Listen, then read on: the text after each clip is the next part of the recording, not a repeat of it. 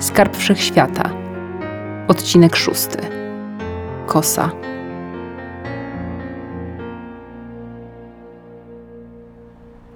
W tym samym czasie po przeciwległej stronie ziemskiego globu, na lesistej wyspie Asper przy kontynencie południowym, na terenach podległych dystryktowi 77, nastał wieczór. Pogoda w ostatniej godzinie znacznie się pogorszyła. Czarne chmury nadciągające zewsząd i przysłaniające i tak szare niebo nie wróżyły nic dobrego. W zagęszczonym powietrzu czuć było nadchodzący nieuchronnie deszcz. Wiatr wciskający się z szumem między zabudowania zaganiał ludzi z ulic do ich domostw. Zbliżała się burza. Jedynie policja i wojsko stały w pełnej gotowości. Poszczególne jednostki dokonywały właśnie pilnych i szybkich przegrupowań. W centrum miały miejsce błyskawiczne manewry. Cywile wiedzieli doskonale, o co w tym wszystkim chodzi, dlatego w oknach wychodzących na ulicę pojawiły się rzędy ciekawskich głów z wszędobylskimi, bystrymi oczami zwróconymi ku dachom sąsiednich budynków oraz z nasłuchującymi bacznie uszami. Jest! Mała dziewczynka o bujnej kasztanowej czuprynie niemal wyrwała się matce z rąk i wyskoczyła z okna, wskazując coś palcem w powietrzu. Momentalną reakcją zainteresowanych kapiów było zwrócenie się w tamtą stronę. Rosnący, zakazany entuzjazm był nieocenioną wskazówką dla ścigających intruza służb.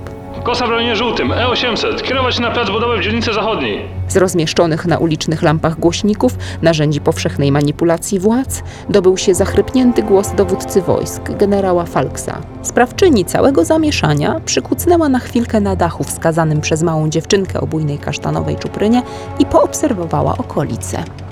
Istotnie dwa oddziały wojsk nadjechały z przeciwnych stron stolicy kilkunastoma transportowcami.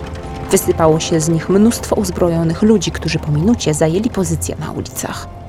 Dziewczyna z kosą, dzisiaj bez swej słynnej broni, po raz kolejny zakradła się na teren dystryktu 77, w którym oficjalnie poszukiwana była za niepodporządkowanie się służbie wojskowej, zabójstwo czterech wysokich rangą żołnierzy i ucieczkę do Ceterii, niczyjej przestrzeni niepodległej żadnemu dystryktowi, żadnej władzy, żadnemu prawu, a ponadto za organizację ruchu oporu w tejże Ceterii. Kilka pokaźnych paragrafów zaostrzonego totalitarnego prawa D77 stworzyło wroga publicznego numer jeden dla zagrożonych władz i żyjącą nadzieję dla setek tysięcy uciśnionych mieszkańców. Lina Meron, szesnastolatka, w świetle tego prawa już dorosła i gotowa do pełnienia służby wojskowej. Wysoka, szczupła i jednocześnie dobrze umięśniona, długowłosa blondynka o niepospolicie pięknych rysach twarzy, intensywnie niebieskich oczach i zniewalającym uśmiechu. Była dumnym przywódcą buntowników z Ceterii, budzącym podziw i grozę wszędzie tam, gdzie się pojawiała. Ognia! Wybrzmiał rozkaz. Kobiety w oknach wciągnęły dzieci głębiej do środka i przysłoniły im oczy. Lina nastawiła się na zabawę. Błyskawicznie odskoczyła w tył, uchylając się od gradu pocisków lecących w jej stronę, jakby zupełnie nie przeszkadzał jej ciężki plecak pełen skradzionej żywności i środków opatrunkowych. Rzuciła się do szaleńczej ucieczki po dachach dystryktu. Naturalnie całe wojsko zgrupowane w wielu punktach między zabudowaniami rozpoczęło równie szaleńczy, co niemożliwy pościg.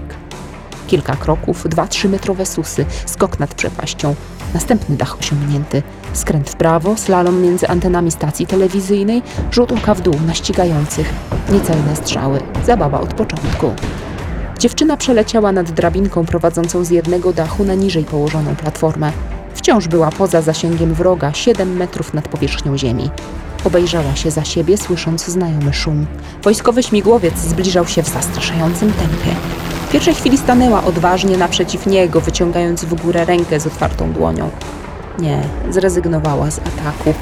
Pobawi się jeszcze. Kiedy pilot zaczął strzelać, wysyłając w jej kierunku istny deszcz nabojów, padła na dach, przeczołgała się po nim szybko i zeskoczyła w szczelinę między tym budynkiem a sąsiednim, niemal przylegającym. Zawisła w tej szparze, trzymając się ostrej blaszanej krawędzi dachu jedną tylko ręką. Helikopter z hałasem przeleciał tuż nad nią. Po paru sekundach wychyliła głowę. Jeszcze szybciej schowała ją z powrotem, gdy maszyna wykonała gwałtowny zwrot i wznowiła ostrzał. Cholera! szepnęła pod nosem. Lina wspięła się na górę i jednym kilkumetrowym skokiem dopadła ściany obudowującej zespół przekaźników radiowych. Przyciśnięta do murów uważnie nasłuchiwała. Czyżby helikopter się oddalił?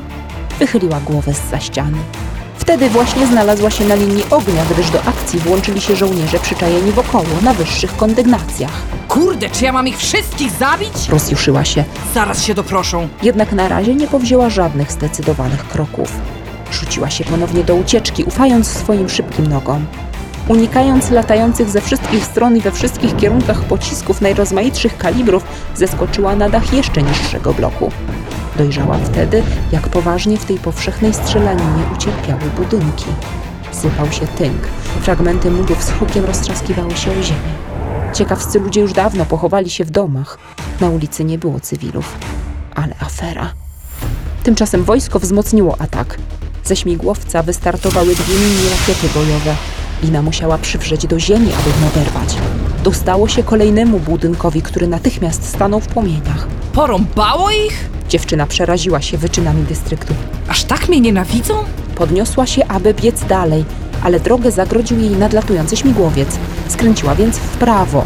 Odległości pokonywała coraz szybciej, w miarę rozkręcania się, wykonując coraz dłuższe skoki. Przez chwilę wydało jej się, iż pociski ze ścigającej ją maszyny lecą jakby celowo tuż obok niej. Nie było jednak czasu dłużej się zastanawiać. Wskoczyła na dach, który był nieukończonym piętrem dopiero co powstającego wieżowca. Wkroczyła na plac budowy pełen ogromnych dźwigów i innych maszyn. Ani śladu żywej duszy. To dopiero budowane osiedle mieszkaniowe. Mogłam to przewidzieć. Przemknęło jej przez myśl, gdy gwałtownie wyhamowała na krawędzi tego piętra, widząc w dole, na przyległym niższym budynku o wyglądzie bloku mieszkalnego, przyczajony cały oddział z bronią skierowaną wprost w jej stronę, a ponadto mnóstwo wojskowych transportowców rozstawionych wokół. W tej sekundzie z tyłu nadleciał helikopter. Leciał nisko i centralnie na linę. Spoko, mogę zeskoczyć. Wysyczała pod nosem z wściekłością. Stanęła naprzeciw znajomego już sobie generała Falksa. Poddaj się! Wykrzyknął mężczyzna. Około 40-letni, niedogolony brunet ze wzrokiem, którego sam bazyliszek by się nie powstydził. Tym razem nie masz szans. Ale żeś rzucił banalnym tekstem, koleś. Odwarknęła Lina, przykucając delikatnie na rozstawionych nogach, niczym osaczone drapieżne zwierzę szykujące się do zaciekłej obrony. Ściągnęła swe ciemne, zarysowane pięknym łukiem brwi, obserwując wszystko czujnie swymi nieziemsko jasno-niebieskimi oczami spod wachlarza długich rzęs. Dajcie mi wszyscy święty spokój.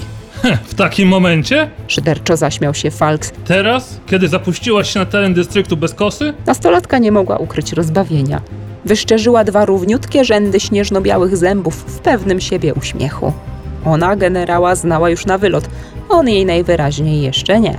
Jesteś śmieszny. Odparła zjadliwie. Zniszczę was i bez broni. To mówiąc, przesunęła się trochę do przodu. Ani kroku dalej!